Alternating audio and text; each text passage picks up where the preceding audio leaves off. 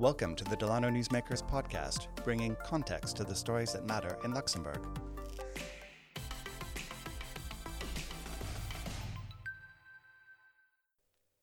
I'm Jess Baldry, and today we look at the situation of displaced people who migrated to Luxembourg over the past decade and how they have settled into the country. In the last 10 years, ASTI has been on contact with a lot of people that come to Luxembourg since they want to find a new life. Most of them come because they want to search a new job, but a lot of them come also because they are persecuted in their homeland. It's the case of the Syrian people, and since 10 years we are we, we are working nearby with them uh, because we have found on that community also a lot of engaged people like for instance Riyad, who is a well-known entrepreneur here in Luxembourg he just uh, opened the first virtual reality park in Luxembourg. And it's a person with whom we have been in contact since 2011 and uh, it has been very useful to us to be in contact with him and other leaders of this community because in order to reach a community you have to reach to their leaders too. That was Sergio Ferreira speaking on behalf of Luxembourg's Foreign Workers' Rights Association, ASTI.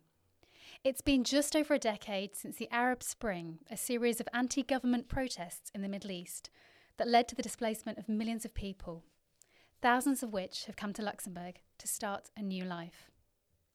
Sergio, when Riyadh approached ASTI in 2011 to say that there would be thousands more to come, how did NGOs like ASTI respond? And how about the government? Hmm. In 2011, uh, we were not yet confronted with the situation that we are now. That means the arrival of uh, more or less 15,000 people in the last 10 years who asked for asylum in Luxembourg. But we were already a country that had experienced uh, working with refugees and getting refugees here. We forget often that on the end of the 90s there was a war in Europe and uh, in the Balkans and uh, in Kosovo and in 1999 we had in one year almost uh, 3,100 asylum seekers in Luxembourg. In 2015, the year that we consider as the, the peak, the extreme of the, the, the crisis, we had in Luxembourg 2,500 uh, asylum demands. That means that in the past we were already confronted with a situation that was even worse in, that we had in 2015. And I think we have learned with that experience because, for instance, to, to quote a, a simple example, in 2015, 16, 17, until now, we don't have asylum seekers sleeping in campings, in tents.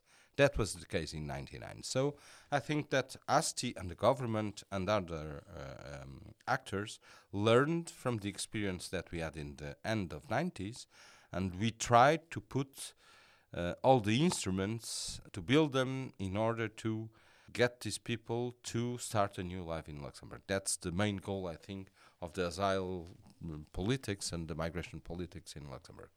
Now, the pandemic has slowed the number of people seeking international protection in Luxembourg over the past year. But as Foreign Affairs Minister Jean Asselborn recently said, the homes for displaced people are at 85% capacity. Can you tell us why is this the case? It's a multi-factor uh, problem. First of all, of course, is the housing problem that uh, for everyone in, Luxembourg it's a, a, challenge, and that, of course, for people who have uh, relatively low incomes, because most of the asylum seekers that get the status, unfortunately, they won't work immediately. That means that they are on the revis, and someone who is on the revis that wants to loan an apartment, it's simply impossible. No one loans uh, an apartment to someone who doesn't work in Luxembourg. So that's the first problem. And why is it so? Because integration process of asylum seekers it's not working at its best in Luxembourg. In our eyes, we are starting too late, and we are not doing it in a um, targeted way, if you can say so. An asylum seeker that comes to Luxembourg is seen most of the time with a certain profile, and we think that everybody is exactly the same thing. It's not the case. We have, to quote the example of Syrians, people who have been into university, who are engineers, who have already learned, for instance, English. And we have at the same hand people who are not even in contact or don't know the Latin alphabet, for instance. So if we have so different profiles, we have to adapt the integration process to that. And the first thing that we should do is to make a screening of the competences of the people that come to Luxembourg.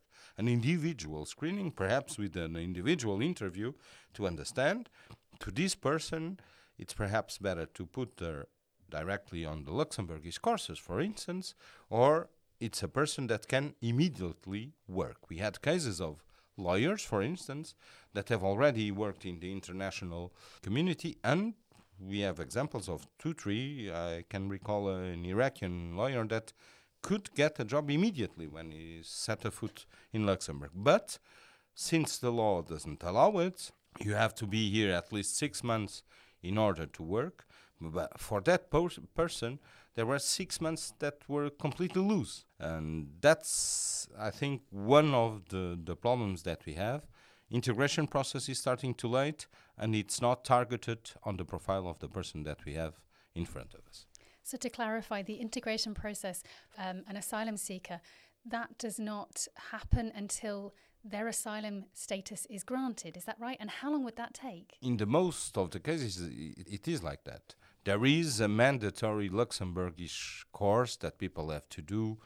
I would say after two months they, that they are here, but it's a Luxembourgish, very basic language course.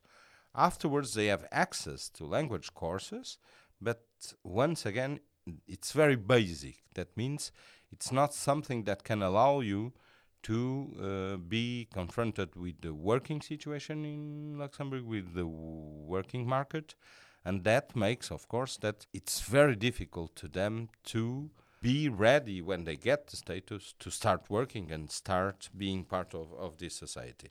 That happens because, first, we don't allow them to work uh, if they are still in the procedure, and because, due to the pandemic, also, uh, but not only, some programs that were presented by the government they are still not happening. We have what we call the PIA for Parcours d'intégration accompagné in French, and there were foreseen three phases. Until now, we have just uh, known the phase one, and that is basic language courses.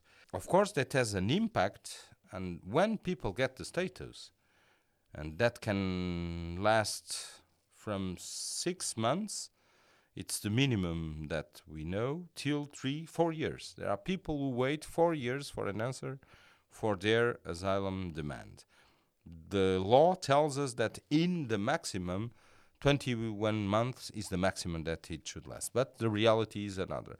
And when people are, if we can say so, stocked in structures, in foyers, where living conditions are not the best, it's correct, but it's very basic, of course, their motivation at certain moment is not there anymore.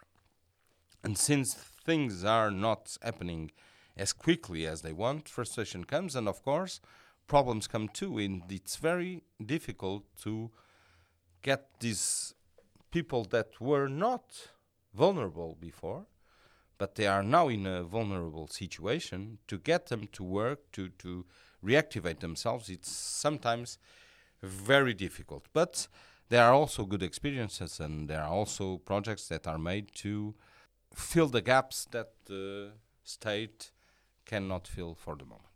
If I understand correctly, ASTI's mission is to really empower these displaced people, whereas mm-hmm. you're saying the system disempowers them to a certain extent.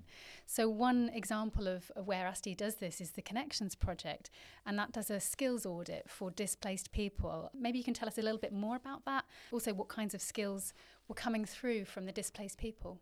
But ASTI uh, started the, the, the Connections Project in 2016 we should say too, Œuvre Duchesse Charlotte put a budget on the table of 12 million euros for help the integration of refugees and one of that projects was connections.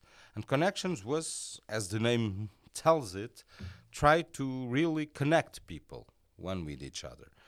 Asylum seekers with entrepreneurs with uh, young entrepreneurs with uh, uh, uh, enterprises, with uh, institutions, with NGOs, and you you use the, the, the right word to in order to empower them in the working market. First of all, the screening was made on connections. That mean that means that uh, the the person had an interview or with the interviewer we could do the screening of their competence, language skills, but also uh, professional competences, perhaps to see if the diplomas uh, could be recognized. And from the moment the screening was made, we had an offer that was adapted to each one. We had, for instance, three different uh, workshops uh, about working market, uh, working laws, uh, about tips and tricks to, to get uh, nearer for the working market. And then, the end of this parcours, an internship was proposed that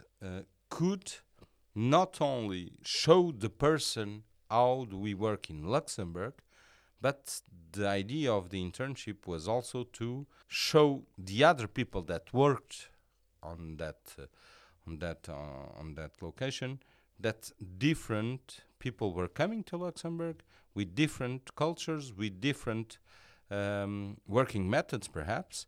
And the idea of the internship was to see what we could both win from this situation or not. I think the experience is very positive.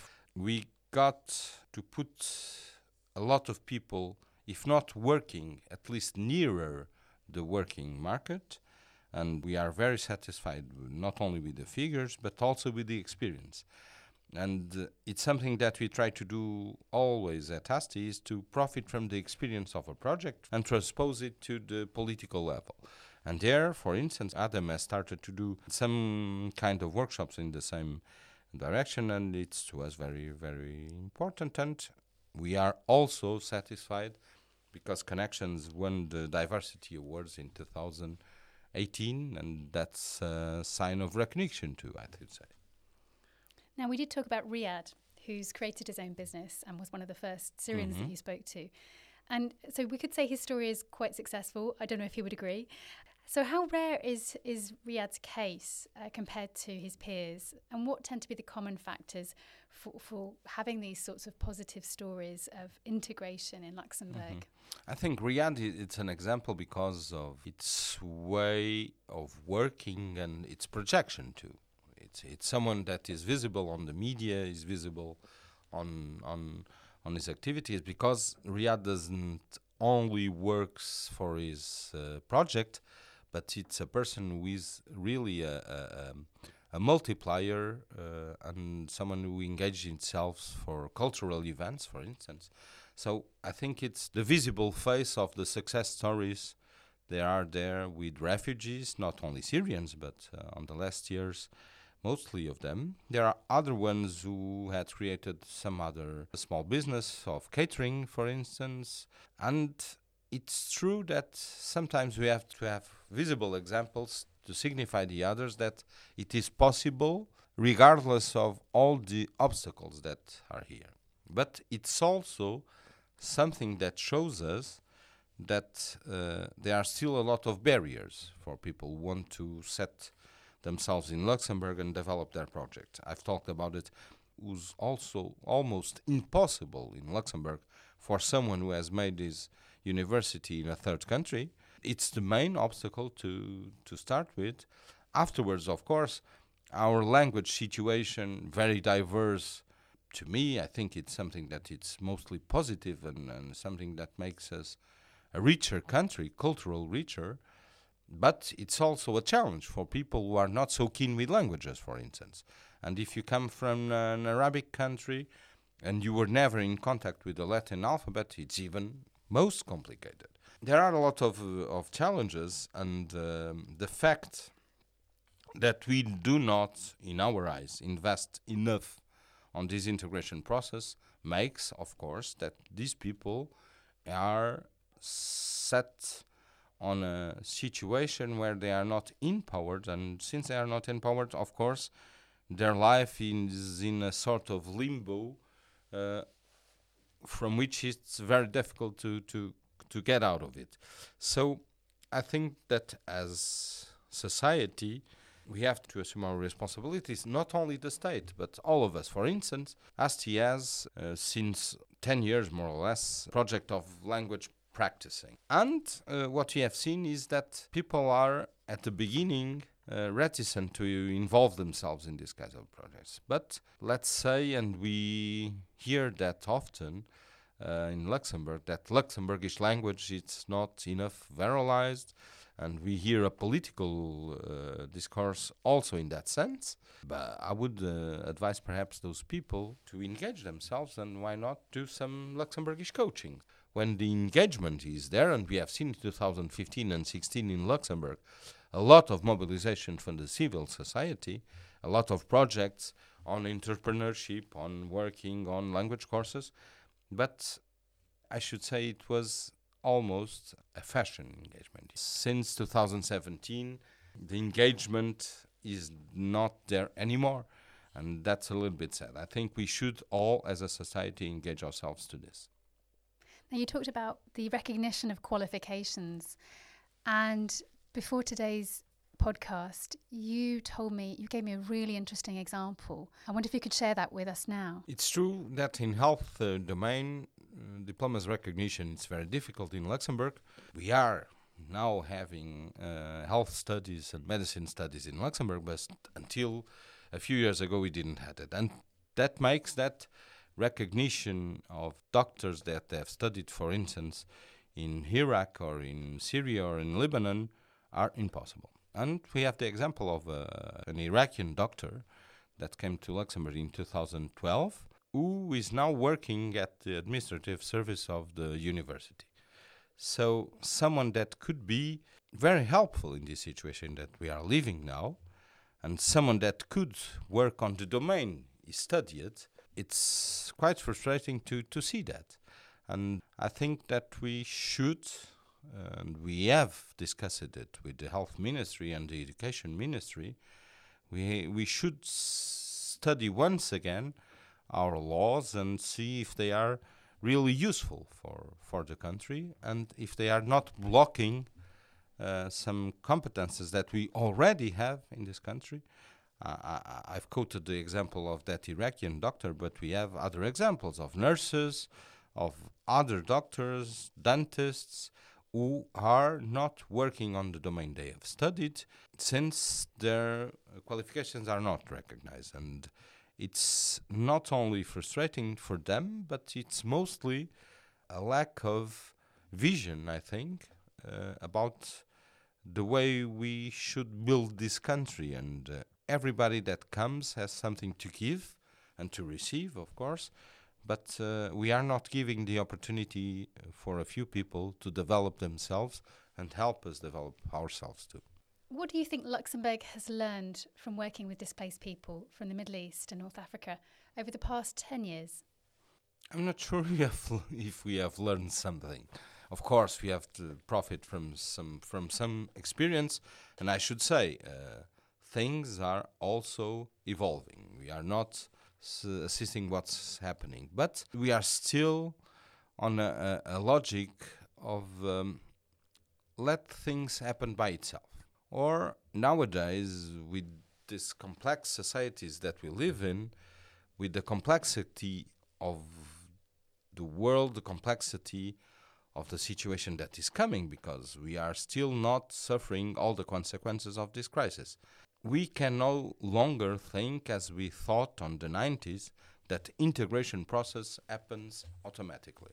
And you have to give time that uh, it happens. No i think that we have to be proactive uh, and that's also i think the logic that uh, the state and the government are now integrating. I think we have took uh, some time but i think we have arrived at the moment where NGOs, civil society, and the government understand that we have to be proactive. And mostly with people, of course, Luxembourg has a, a, a very ancient experience with migration. But we have to recall ourselves that even today, 84% of the foreigners that live in Luxembourg are Europeans and people from the European Union. That means the cultural differences are not so big as that. But now we are confronted, and not only refugees. Eh? If we see the figures of immigration, the third country nationals that come to Luxembourg are mostly Americans, Chinese, and Indian. And those populations, I don't, I don't think we have so much differences like that, but there are differences, and we have to work on it. And with refugees and with those profiles of foreigners that come to Luxembourg, we have to be proactive in a lot of domains. In languages, of course, and there we have to invest much more. If you really want to promote the Luxembourgish language, you have to put the means on it and not only use it as a pretext or as a, as a political alibi. So I think what we have to do is think integration as a global process. And it's not only the work, it's not only the employment, it's not only the languages, it's all of it. And uh, that's an approach that I think we are now starting to have in Luxembourg. And that's a positive thing. Sergio, thank you very much. Thank you too, Jess, and thank you, Delano, too. We contacted the government after recording this interview. The Foreign Affairs Ministry confirmed that in some cases, the procedure of processing an asylum application may take up to four years, though these cases are rare. In 2020, the timeframe was 10 months. In terms of empowering people applying for international protection or who have asylum status, the Integration Ministry said that there were a number of initiatives for this purpose and that it makes an annual call for new local initiatives through the National Action Plan on Integration. The Foreign Affairs Ministry added that it is extending autonomy through a pilot project where displaced people living in emergency accommodation can now buy their own food with a prepaid card. This system exists in seven homes, and since 1st of November 2020, displaced people living in this type of accommodation have food and hygiene allowances paid into their accounts as part of another pilot project. Thanks for listening. You can listen to all our podcasts on delano.lu and on all podcast platforms. And subscribe to the Delano newsletter for all the latest Luxembourg news in English. Sign up on delano.lu.